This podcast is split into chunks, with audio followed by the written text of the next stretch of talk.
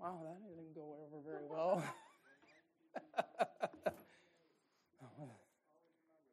What's that? Amen. In the wintertime, don't use yellow snow.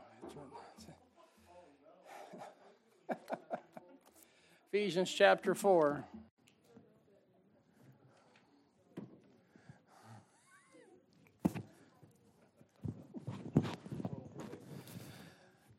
Now, when you hear what I'm going to preach about, you're going to be like, Preacher. Ephesians chapter 4. Everybody doing all right tonight? Amen. Me too, I'm doing great. Ephesians chapter 4. Let's read a little bit of scripture tonight. I'd like to read the first 15 verses, and uh, or 16 rather. You just follow along with me. The Bible says in Ephesians chapter 4 in verse 1 I, therefore, the prisoner of the Lord, beseech you that you walk worthy of the vocation wherewith ye are called. And of course, he's talking about the vocation to be a Christian. Amen. With all lowliness and meekness, with long suffering, forbearing one another in love, endeavoring to keep the, uh, the unity of the Spirit in the bond of peace. There is one body and one Spirit, even as ye are called in one hope of your calling, one Lord, one faith one baptism, one God and Father of all, who is above all, and through all, and in you all. But unto every one of us is given grace, according to the measure of the gift of Christ. Wherefore he saith, When he ascended up on high, he led captivity captive and gave gifts unto men.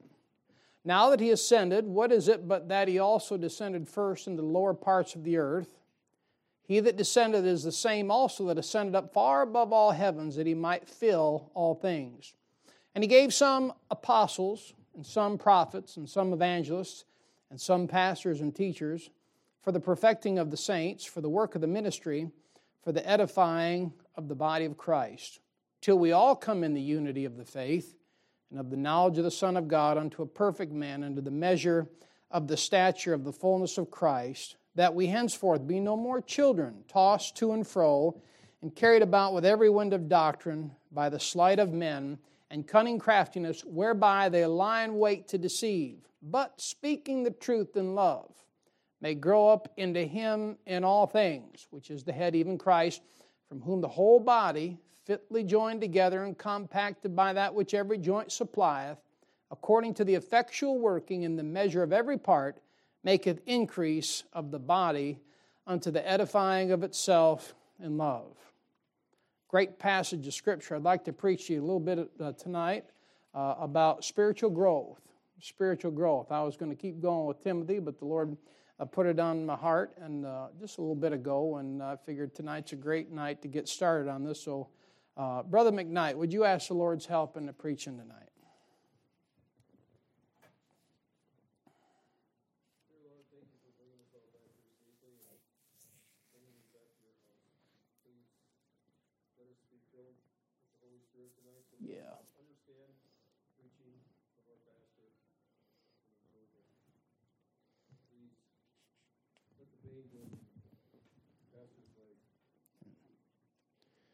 Amen. Amen. Amen. Amen. Thank you, brother. Now, verse 15, we read it says, But speaking the truth in love may grow up into him in all things, which is the head, even Christ. So I want you to see here in verse 15, we find the premise of spiritual growth. The premise of spiritual growth is truth. I want you to see that. And the need to grow spiritually here in the passage, he presents it and it's assumed. All right?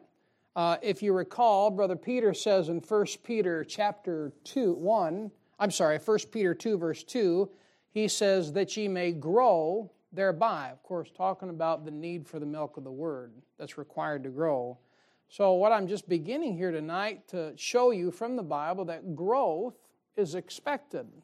You know, as a Christian, growth is expected where truth abounds. You see the premise there? The premise is where truth abounds, growth should abound. And the Lord expects you and I to grow as a Christian. Uh, the interesting thing about the Christian life is uh, there's never an end to spiritual growth.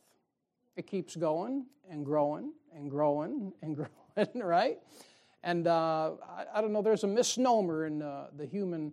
Uh, the human race that eventually we're done learning, we're done growing, we're done developing. And it might be physically, because actually, after a while, things begin to kind of go the other way. You know, they say you come into this world uh, toothless and hairless, and a lot of people go out the same. but in the Christian life, the Lord has designed it so you can continue to grow and continue to grow, and there's no end to that growth. And uh, Brother Peter says, as newborn babes in 1 Peter 2 2, desire the sincere milk of the word that ye may grow thereby. Look at 2 Peter chapter 3. I want to give you some, some introductory material about spiritual growth, 2 Peter chapter 3. And I want you to see that the, the Bible assumes that a Christian will grow where truth is present. And if you ever wonder why some Christians might not grow or it, we perceive that they're not growing, many times it's because truth does not abound in their life. 2 Peter chapter 3 verse 18 knows what brother Peter says. He says, "But grow in grace and in the knowledge of our Lord and Savior Jesus Christ. So immediately we see not only is it a necessity to grow, but you see it's more than just growing in a biblical matter. There's a thing you're supposed to grow in that's called grace. So there's, there's more than just our limited view of spiritual growth. All right? So, where the truth is present in the life of the believer, the Bible assumes and expects growth. Uh, just like growing up in here in Tawas City. I grew up just uh, about five miles from here. Every day that I can remember, mom would prepare the food. She'd prepare the meals. And we had a kind of an old fashioned, I don't know, you know, things keep changing, times keep changing, but my childhood was pretty simple. Uh, breakfast was at a specific time, uh, lunch was at a specific time if we weren't at school, you know, and then dinner was at a specific time. The old man had to have it that way, or he'd probably just go through the roof and uh, dinner was on the table at a certain time, and uh, and we would gather around the table. Mama would call us, say it's time for dinner, or Dad would have that pierce shrilling whistle if was outside. We had a little farm back there, and he'd whistle with his two fingers there and invite the entire forest. That's how loud he was. And we'd gather around that table and we'd clean our plates. I know that's kind of old timey, but it was just expected that if she fixed it, we'd eat it. There was no questions. And uh, you say, well, that accounts for the problem. You, oh, shut up. No, that's because of the Mountain Dew and Twinkies that I ate over the years, but that has nothing to do with uh, cleaning my plate. But most of the food she fixed, you know what it was? It's pretty good. It was hot, it was delicious. And then there was meatloaf. Now, I like meatloaf now, but I didn't like it then. I guess when I became a man, I put away childish things. but man, then there was the meatloaf, and I'm, you know, I couldn't get enough fingers gagged down my throat. But, uh, you know, some of it, you, you know what I mean? There's always a meal that you didn't like, right?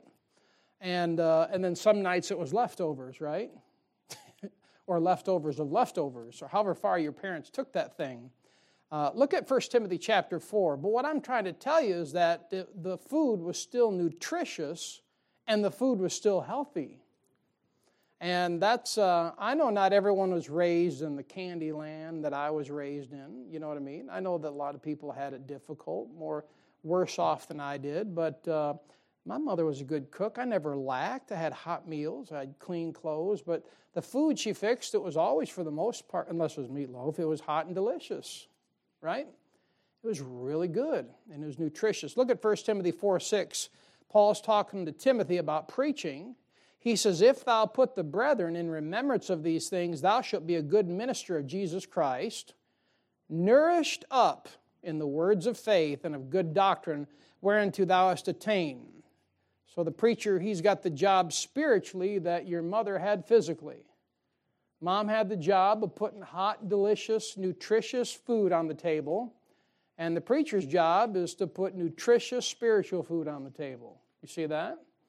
And then the responsibility should be the same. You should eat it. You see what I mean? That's just a simple illustration. You know, I live in the buffet mentality, the buffet generation. I remember around these parts uh, back in the early, early 80s, these buffets sprang up all the time. And buffets made Baptists misbehave. They did. And uh, some of our Baptist brethren, man, they'd all go out to, used to be called genies or used to be called charbonnages. And, and man, they'd eat till it was coming out their ears, man. And they were five by five, looked like a boiled egg with eyes, you know what I mean? And toothpicks for legs and that. And it was a bad deal. But um, that, that's a generation you and I live in, and what it created is created a discontent for whatever you had at home. Now tell me, would you rather go out to eat or would you rather make a meal? You say it's not fair, I don't make a meal. Well, okay, would you rather go out to eat or eat your wife's cooking? Don't say it out loud, you got to go home to her.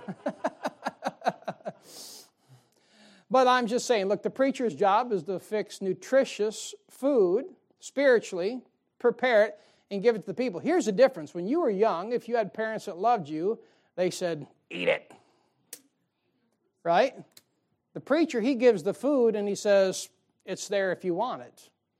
And you have the choice whether to eat it and benefit from it or just go, eh, whatever. I'll catch popcorn later or something, you know, Popcorn Joe or Warren or whoever it is. But uh, so back to my mom here. She'd gather us around the table and we'd clean our plates. And uh, I really like tacos, and I know I've said that before, but that was just something that really cleansed my palate. And there was never enough of them old crunchy, what is it, El Paso tacos, whatever those things. And uh, man, that was just something else. I don't put the tomatoes on that stuff, you know, but and uh, and as you come up through grade school, you grew so fast that there hardly a summer went by that you could stay in the same pair of shoes. I remember I had the local Kmart down here, and they had this crazy brand called T956ers. Anybody know what a T956 tennis shoe was? Man, it's the cheapest of the cheap. T956ers and they were Velcro. And if you even tried to walk fast, the whole heel would come off. And my mother reverted to T956ers for a while because I was growing so fast. You say, why? Well, I kept coming to the dinner table, right? And I kept eating taco after taco. and uh, by the time you hit high school, your physical growth was even more noticeable, right? The changes become even more present. All of a sudden, you're distinguishing features, and now there's more personality, and all of a sudden, what's this little scratchy stuff on your lip there, you know? And, and now you're unbuttoning one button, you might have a hair or two on your chest or something like that. But by the time uh, high school's over, your physical growth slowed down a little bit, but yet you're still growing. Your mental maturity and your acumen, mental acumen continues to develop, and hopefully by the time you get out of college and you get a, a job or something for a couple, two, three, five, or ten years, you start to develop a little bit of wisdom. Why? You're still growing. You know, Christian life's like that. There's no end to your growth. And, uh, and if you eat too much garbage, physical garbage, you know what you learn in college? Well, eventually you get sick. You drank too much Mountain Dew, eventually you crash and burn. You drink too much coffee, well, your bowels blew up for a while and you had a rough time at it. And you learn these hard lessons. Why? You're growing. Well, I can handle three pots of coffee. No, you can't. and then you eat, you know, 16 Snicker bars in a week and you wonder why you're pushing diabetes, right? and you learn. But in the scriptures, a Christian is expected to grow. Look at Colossians chapter 2. I'm trying to lay a little bit of groundwork before we try to do something with this here. But I think many times as a Christian, we often we, we don't pay attention to our spiritual growth as we should. Colossians chapter 2, look at verse 6. Paul says here to his converts in the church at Colossae, As ye have therefore received Christ Jesus the Lord, so go ahead and do whatever you want. He said, So walk ye in him. Look at 7. Rooted and built up in him, and established in the faith as you've been taught abounding therein with thanksgiving. So here in Colossians, we see growing pictured and typified by what? Being built up. Why? Well, if you remember in the Bible, you're a building. And in 1 Corinthians chapter 6, verse 19, we understand that because our body is the temple of the Holy Ghost. So we're being, we're being built. We're a building and we're being built. So we have a life that we are building for the Lord Jesus Christ. And if you can envision that in your mind, uh, the old kid song goes like that He's still working on me to make me what I ought to be, right? The other one is Kids Under Construction. maybe the paint is still wet. You ever heard about being wet behind the ears or green behind the Well, yeah. We're not there yet. We're not we haven't t- taken a dirt nap yet. Amen. And if our body is a temple of the Holy Ghost, then we can also understand that we are building a life in Jesus Christ through the power of the Holy Spirit. We're growing, and that's typified by physical growth. It's typified by a building, since our body is the temple. Look at 1 Peter chapter 2. 1 Peter chapter 2. In the Bible, it is expected that you and I would grow. You and I should grow. 1 Peter 2 5. I remember coming to this church back in 2014, and uh, some old blue haired biddy said in the back, Well, every one of these people here, they're spiritual babies. And I was the biggest baby running her lips with a rattle in her right hand was the woman talking. And people have no idea what it is to spiritually grow these days. Bible says in 1 Peter 2 5, ye also as lively stones, look at it, are built up a spiritual house and holy priesthood to offer up spiritual sacrifices accepted to God by Jesus Christ. So Peter calls our Christian life a spiritual house that is built up. So we're building a life. You know what you're doing? You're building a life for Jesus Christ. It doesn't matter whether you've been saved one week, like our brother here, or 20 years, or 30 years, or 40 years. You are building a life for Jesus Christ. And it's never completed until you go home to glory. That should encourage you. That encourage you because Paul says, I have not apprehended yet. I have not attained.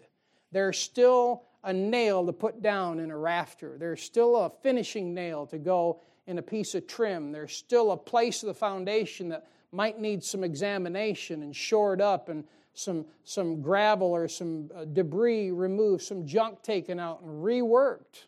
You see what I mean? Uh, look over to Acts chapter 20. And listen, you can only grow as a Christian if you have the right food. You can only grow if you have the right food. Why a lot of Christians have trouble growing is they're trying to substitute junk food for real spiritual food.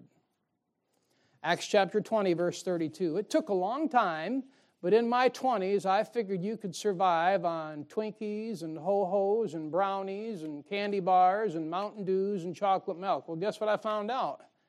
You can't. All of a sudden, my body started going, Whoa, what are you doing? And I said, I'm doing whatever I want. And it said, No, you ain't. And it would alert me that I needed to stop. and then it wouldn't let me sleep. Why? I wasn't putting the right fuel in the tank. Now, when you're young, man, you just you're like a billy goat. You just eat whatever, you know. And, you're like, oh, I've got an iron stomach, and all of a sudden you're plugged up, stoved up, and backed up, and all the rest of that stuff. You know what I mean? Look at Acts 20, 32. Bible says, And now, brethren, I commend you to God and to the word of his grace, which is able to build you up and to give you an inheritance among all them which are sanctified. So, when we build this life in Jesus Christ, it consists of a need to grow spiritually based upon what? A continuous diet from this book. A continuous diet from this book. If you think you're going to grow in Jesus Christ, it will only be done by the nutritious words of this book and by getting a regular and steadily increasing diet of the word of god this will cause you to what back to ephesians 4.15 it'll cause you to grow up into him and that's what i want to preach about spiritual growth and uh, i suppose the subtitle is i guess it's time to grow up and a lot of times we're negative about that thing but you know what it's time for this preacher to do it's time for me to grow up you know it's time for you it's time to grow up you say, Well, I am. Well, praise God. I'm not after you. It's just time to grow. See, there's never a time in your Christian life where it's not time to grow. And that's why I think we, we learn some lessons, we go through some storms, we go through some difficult times, and when the storm clouds roll away, we're like, oh, praise the Lord, now I can just coast. No, it's time to grow. Time to grow. Take a deep breath, stretch, and get ready for another sprint. It's a, it's a Christian race. Your fellowship is a walk, but this life is a Christian race. In other words, it's going to pass you by. Ephesians 4:15 the Bible says but speaking the truth in love may grow up into him in all things which is the head even Christ. So our spiritual growth is to grow up into, unto him in all things, it says. Ephesians 4:15. Grow up into him in all things, not just some things. Uh, some Christians get the idea that spiritual growth means I'll come to one more service. Well, that's not even scratching the surface. I mean, I understand how that would help you, but it's not just about church attendance. Does that make sense tonight? It's not just about you getting along with your brothers and sisters in Christ, although that should come with time, amen. Now, listen, if you're a Christian and you don't have any trouble with the brethren, I don't think you're human. I mean, I think every once in a while, this might be wrong, but I think you, should just have trouble with each other. I think, you, right. Why? Don't you have trouble with your family? Well, I'd never, okay, well, I guess you're not human then. not just getting along with the brethren, not just grow, uh, growing up and be able to understand things in the Bible. Would you, would you agree tonight that sometimes in Christianity, uh, we have a terminology in church? We have a terminology, we talk things about salvation, about uh, the rapture that this lost world really doesn't know anything about. Growing up unto Him is not just being able to understand Baptist or Bible terminology, although that might be a part of it.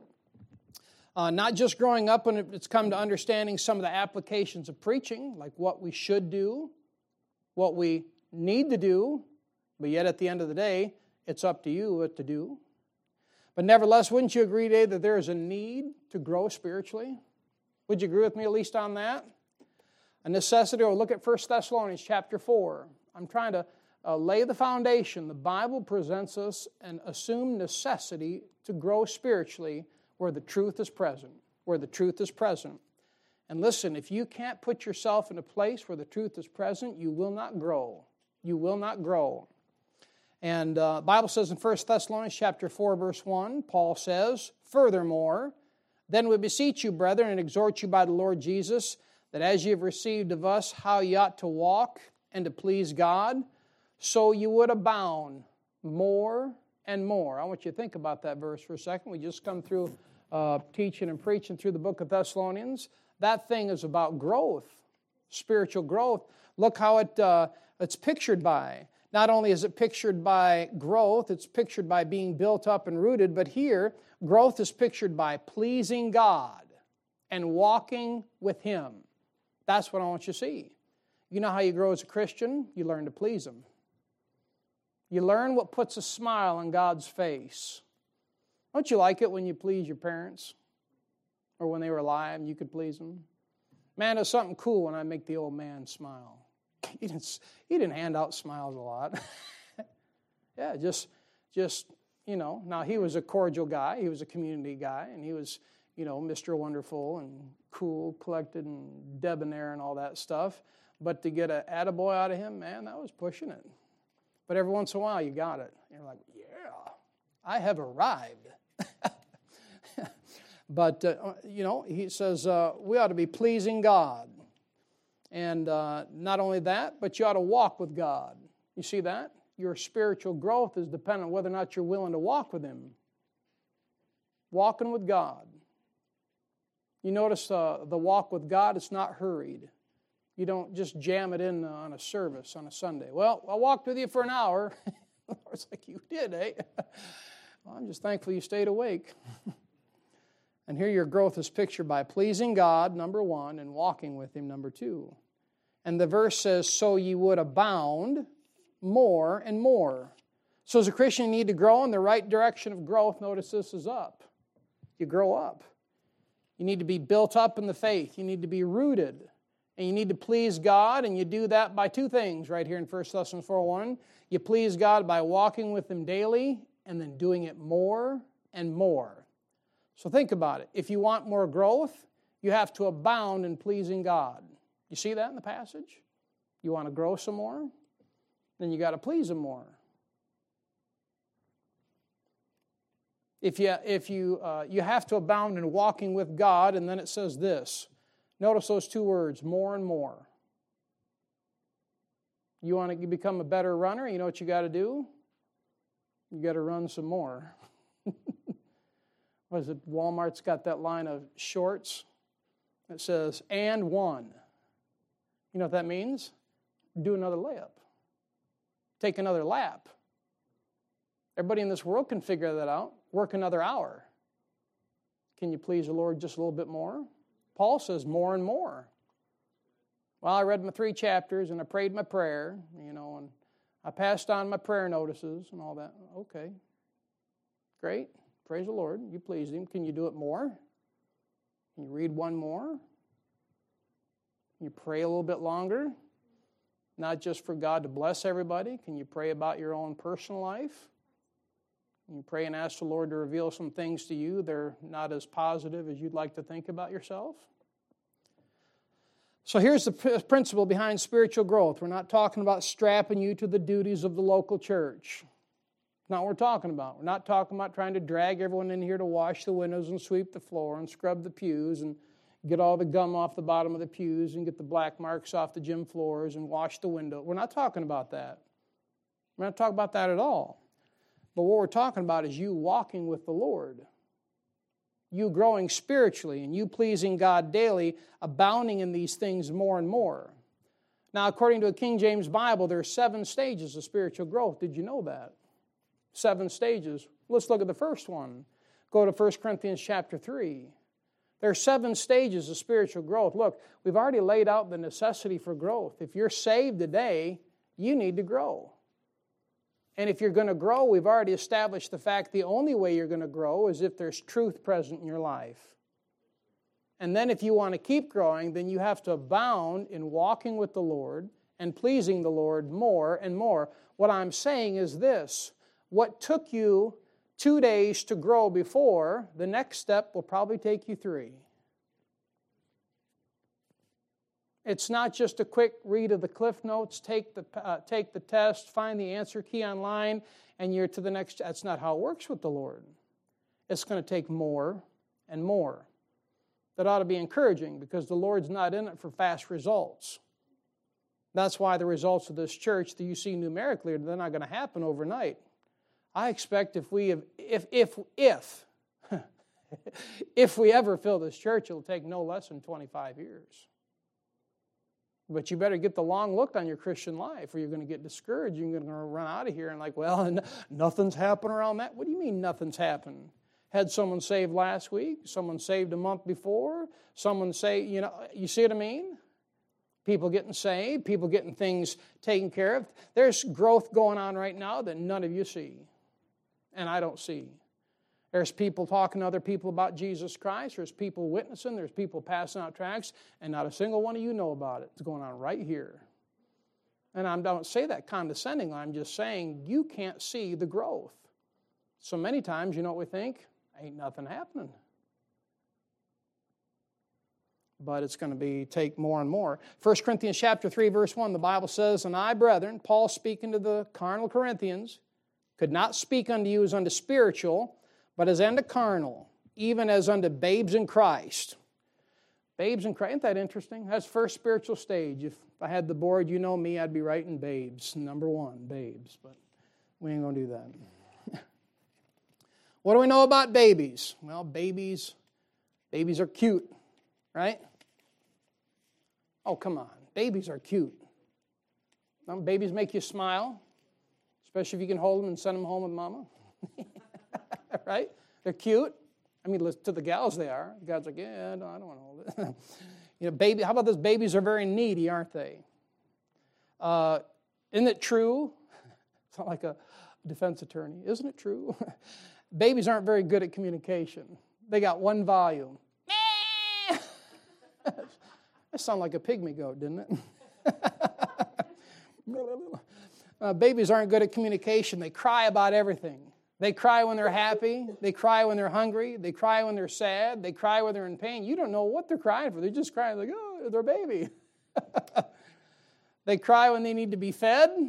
They cry when they need to be changed. You know what babies uh, they need? They need constant comfort, don't they? Babies are really insecure. If a baby even thinks it's alone, it's squalling and a bawling, ain't it? I'm talking about babies, not anybody you know. You know. They need constant affirmation that they're safe, right? Uh, babies have no idea what's good for them, do they? If you put them on a changing table with no, with no uh, uh, railing, and they could, they just roll it off. They'd roll right off it like it was cool or something. bounce, bounce, bounce, you know. yeah, they would. They have no idea, you know. Uh, no clue. You know, babies are so cute, they'd play with a rattlesnake if you let them. They have no idea what'll hurt them. Wouldn't they? They're clueless. You said that's stupid. No, I'm just reality. Uh, babies are stupid, but they're cute. Yeah, they're cute. And uh, babies bring a lot of joy, don't they? And babies bring a lot of sorrow. Once you have that baby, that thing will keep you up. will keep you. Babies uh, produce sorrow when they're brought into the world. I understand. I don't understand it. Amen. But I understand what they say. The sorrow is quickly forgotten. But they bring, they bring a lot of sorrow when they're brought into the world, and then the uh, mama has to get up with them and stay up with them all the time. And uh, you don't get much sleep if you're a mother or, or a father. Well, you probably get a lot more sleep if you're the dad. But you know, the thing about babies, I was thinking about babies are, are nice to show off. They are, especially if you're a mom or a dad. I remember when Blondie here was born. She was so tiny. She, she literally, I don't know, she fit like right. She was four pounds. My goodness, she fit right here. She fit, like a football. I felt like, uh, you know, refrigerator Perry carrying a football, you know. so big. Remember when he took that thing across, scored that touchdown in the 80s? Man, that's something. Weighed about 400 pounds, about me. But uh, they give you a great sense of pride, don't they? Now, listen, I, am giving you some facts, but I'm trying to be serious. When you lead someone to Jesus Christ, they're instantly a babe in Christ. Doesn't it bring great sense of pride and joy? Doesn't it bring you a great sense of happiness to be able to see someone birthed into the kingdom of God? If it doesn't, there's something wrong with your stinking heart. Amen. They bring a lot of joy and they're so nice to show off. I remember uh, after, I think, when the three girls uh, had all been born come along, man, they're so cute. They get them in their jean jumper there and, you know, eeny, meeny, and miny and all that stuff. And I tell you, I'd walk around just proud as a peacock with my three girls, you know, and they're one's hanging onto a pinky, one's hanging onto a thumb, and I'm carrying the, you know what I mean? That just, man, it just warmed your stinking heart. Here I am, I'm Big Daddy, you know, me and my girls, you know. and they bring you a lot of joy and happiness. But you know what you, you learn sooner or later? Uh, you're going to learn that that baby is a responsibility like no other. You know, you're going down the road, you're going on a family trip, you're going through Chicago, and one of them just decides to let their bowels explode all over your minivan. You try to clean that thing up through rush hour traffic. You say, What'd you do? I drove the van. I didn't clean nothing up. Amen. But what I'm saying, it sure is a blessing to see a baby brought into this world, isn't it? And then when, like, you had little Anthony and Asher here today, wasn't that precious? That cute little, wrinkly, kind of looked like a feral cat almost, you know? and they're like, oh, so cute. And it is. And you just see the mothers beaming with pride and joy. But you know what? From start to finish, uh, it sure does take a lot of responsibility. And they're needy. Go to 1 Peter chapter 2 again. 1 Peter chapter 2. Now, aren't you glad that uh, the, the Lord gave you parents? Whether like them, lump them, take them to the river and dump them, He still gave you parents. Amen. and whether or not you had the best ones, uh, they did uh, probably the best that they knew how or could to take care of you. Amen. 1 Peter 2 2. Bible says, as newborn babes desire the sincere milk of the word that ye may grow thereby.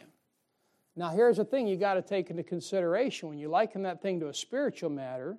Uh, when it comes to spiritual babes, their diet is limited to simple things. Simple things.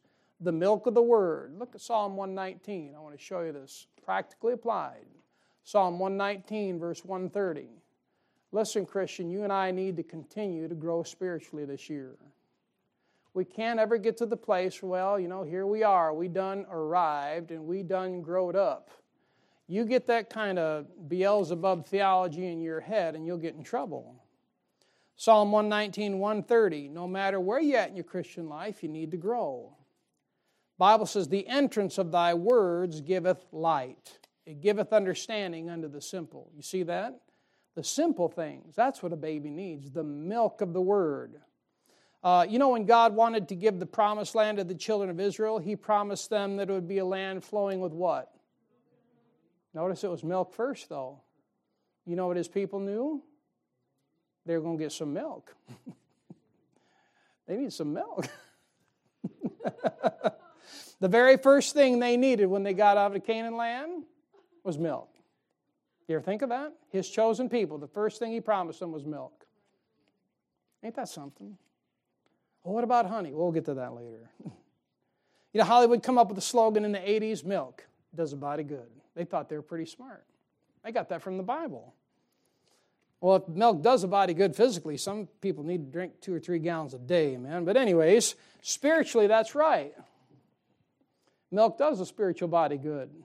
Remember over there in the book of Judges, chapter 4? You got Sisera, the captain of the Canaanites, was getting his uh, tail kicked and ran into the tent of Jael, the Canaanite. And he comes in all tired and says, Hey, uh, babe, hide me, hide me. Uh, the Israelites are coming, and I don't want them to kill me. I'm, I'm just, you know, kind of, you know, up to date. And he says, By the way, uh, sis, I'm thirsty. Can you get me some water? And you know what Jael thinks to herself? This sucker's the enemy of the children of Israel. If I can get him to fall asleep like a little baby, all I got to do is give him some milk. So here he comes in, all wore out from fighting. You know, you know, babies love to do love to fight.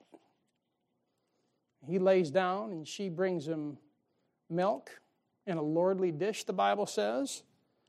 And Sisera, the captain of the Canaanites, drank that milk. Probably drank the cream off the top too, about that much of it. Hammered that stuff down, all that fat, set on his tummy there and went just into la la land. He was so tired. And you know what she did? She took a tent peg and drove it through his stinking skull. You know what that shows you? The vulnerability of a baby. It needs milk.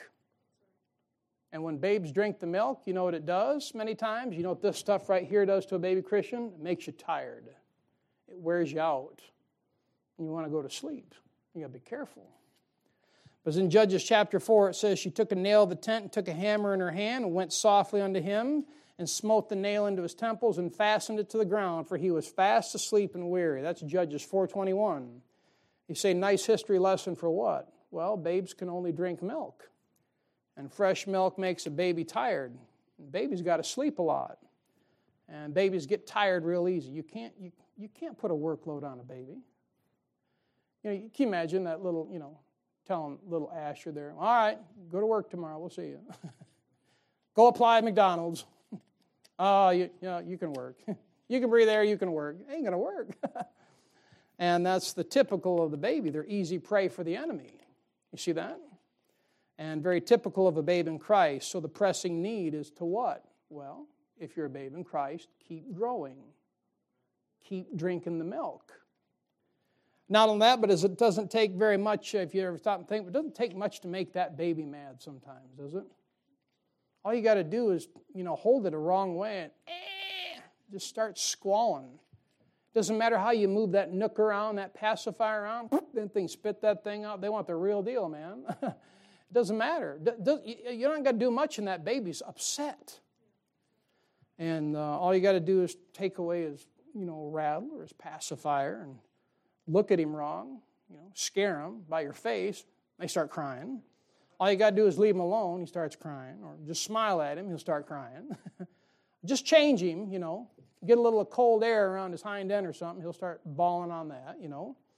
Uh, all you got to do is don't change him, then he'll cry about that too. Pick him up, he'll cry. Put him down, he'll cry. Pat him on the back, well, he'll cry about that too. Why? He's a baby. You don't get mad at him, you get exhausted at it. But you don't get mad. You don't have hatred towards a baby. You're like, good grief, I hope you grow up sooner or later. Tired of all this squalling and bawling. And so sometimes when it comes to babies, you got to what? You got to feed them, rock them to sleep, or burp them, and put them to bed. Don't you? And you can say all day long to a six month old, You be quiet in there. they're just going to keep crying until they go to sleep, right? And sometimes you know you do it, baby Christians. You love them, you feed them, you do everything you can, and you let them take a nap. And you pray for them. That they do what? They keep drinking the milk, right? And when they throw a fit, you know what you got to realize? They're babies. When, when, you, when you're two, when you're an infant child of seven or eight weeks, if you think that they're actually throwing a fit, they can probably throw it at that early of an age, but probably doubtful. Let's say it's a year old, throws a fit. You don't try to treat them like a 20 year old, do you? Grow up! you're like, oh, they're one. What do you expect? They're a one year old, right? Hopefully, this isn't too simple tonight. And when they throw a fit, you realize they're a baby, and sooner or later, if they keep eating and drinking the milk, they'll come out of that baby stage. And they go into the terrible twos, which is a whole other stage altogether. Twos or threes or whatever it is. Now you need to grow, but here's the thing you got to remember tonight, I hope this isn't too practical, you can't rush growth. You know, from, from newborn to two years old, it's going to take two years.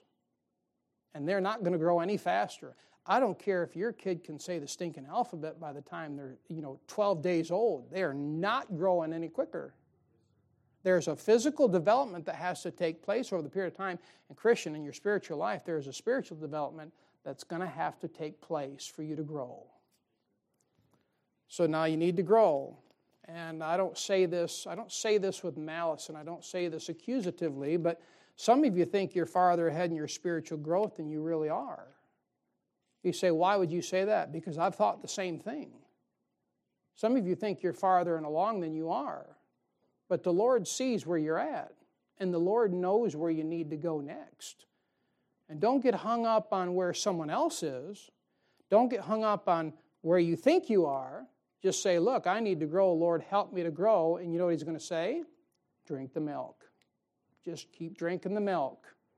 And when you want to throw a fit, take a nap right? Take a nap. Know, some, some preachers or some churches, I won't name them, but they'd rather keep you so busy you ain't got time to take a nap. I'd rather you take a nap when you're needing to take a nap. Really. And some people have come into church here before and get just start just just the I hate the sound of my own voice. I, I sometimes I review it to see if I can change some mannerisms and not uh, try to say certain phrases over again. You say, How vain? Help yourself. I'm just trying to get better. And I go, How in the world can people listen to that? And I'm like, I'd fall asleep too, man. but you know, I get to preaching sometime, and some y'all out there start falling asleep. I'm like, Man, they must be tired. Must have had a hard week. Say you get mad? Nope. Say, what do you do? So, wish I could sleep during church like that. That's pretty good if you can sleep in church, amen. And, but you can't rush growth, can you? There's only one way you get out of the baby stage. What is it? Drink the milk. Drink the milk. Drink the milk, take the naps. Isn't that easy? What's all the pressure? Everyone wants to grow up overnight. Just drink the milk and take the naps. It's all right. Someone's going to change you, someone's going to comfort you, someone's going to pick you up. I mean, if you're hanging around the right people that love you, Amen. Drink the milk, take the naps, and it'll work out. And then you can grow to the next stage. Keep drinking the milk more and more. Keep reading your Bible more and more. Keep praying. How about this? See the need to memorize a few verses of Scripture. That's a lost thing anymore, isn't it? We're a generation that doesn't raise Scripture. My generation was taught to, raise, uh, to memorize Scripture, but we don't do it. I don't do it like I should. You say, what happened? Stop drinking the milk at that point, I guess. Start memorizing Scripture. Start believing what you read. You ever read the Bible and get done and go, well, glad that's over. What'd you read? Not real sure. but I read it. Just start believing it. You say, how do you do that? I don't know. Tell the Lord you believe it while you're reading it. Okay, all right. Uh, came as bad. I, I believe it, Lord. Falling asleep, but I believe it. You ever tell the Lord you believe His word while you're reading it? You say that's silly. Just drink the milk. All right. Not just drink it, but uh, drink it. Don't get discouraged. Don't get discouraged if all you can understand is milk. What's wrong with that, by the way? What's wrong with the milk of the word? There's nothing wrong. Too many preachers anymore, they'll get after you for, uh, well, Christians these days, all they want's milk. What's wrong with milk? Hey, if you're drinking milk, drink the milk because eventually you come out of that stage. There's nothing wrong with milk if you're still drinking it. Look at 1 Peter 2 2 again. Not only drink the milk, but can I just exhort you here? Uh, just a few minutes longer and we're done. Not only drink the milk, but can I just exhort you to desire the milk? Drink it and desire it. 1 Peter chapter 2 verse 2 as newborn babes desire the sincere milk of the word that ye may grow thereby. You ever ask yourself, do I desire the milk? Do I desire the word of God? That's a great introspective question, isn't it? Do I desire what I'm reading today? You get over to the longest verse in the Bible, Esther 8 9, that thing's about 100 and some words long. Do I desire Do I desire the word at this point? I desire to finish one verse. It took me five minutes to read. Do you desire it? Do you desire the book? Do you desire it above other things? Look at this verse that Job talks about in Job chapter 23. You say, I want to get out of the baby stage. Me too. Me too. Look at Job 23. I think Job was out of the baby stage. I'll show you why I think he was. Job 23 12 great verse of Scripture. Talking about spiritual growth. You and I need to grow spiritually in 2023. This isn't the year to coast. This isn't the year to put it into neutral. This isn't the year to just step back and watch God work. No, it's the year to grow. See what I mean? All right, 23:12, Bible says, Neither have I gone back from the commandment of his lips. I have esteemed the words of his mouth more than my necessary food. Now, here's a tough one. When you wake up in the morning, what's more important? Breakfast or the Word? Oh, preacher, cut it. Hey, Job wrote it. I didn't write it. I sure enough wouldn't have written that verse. What's more important? You desire to drink the milk or coffee? Well, that's not fair. Oh, okay, well, I'm not trying to put you under bondage. I'm just asking a question. Job said, I have esteemed the words of his mouth more than my necessary food. And I'm not telling you I've got it all down. Because I get up many days and go, unless I have a couple shots of espresso, then this house is burning to the ground. So, is that your desire, the milk of the word, or is it breakfast?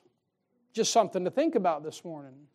Well, that's the first stage of spiritual growth. There are seven of them, and I'm going to cut it off right here. And next week, uh, we'll get into the next one. That next one is little children, and you find, pick that up in the book of First John. Now, this thing is clearly laid out through Scripture. Now, I don't know, I'll do the job that I can, but you pray, and the Lord will help us get this thing developed here. But you and I ought to desire the sincere milk of the word. Say, well, preacher, I'm not a babe in Christ. Well, you acting one if you got that kind of attitude, amen. But that's the first stage of spiritual growth. And let me tell you what, I'd rather be around a bunch of spiritual babies than I would be around a bunch of spiritual prunes. Really would. Babies are cool, man. Yeah, for the most part. Amen. That's first stage spiritual growth. Next week we'll pick up on the next one. All right, that's all we got for tonight. I'll let you off easy. Why don't you stand? We'll pray and go home.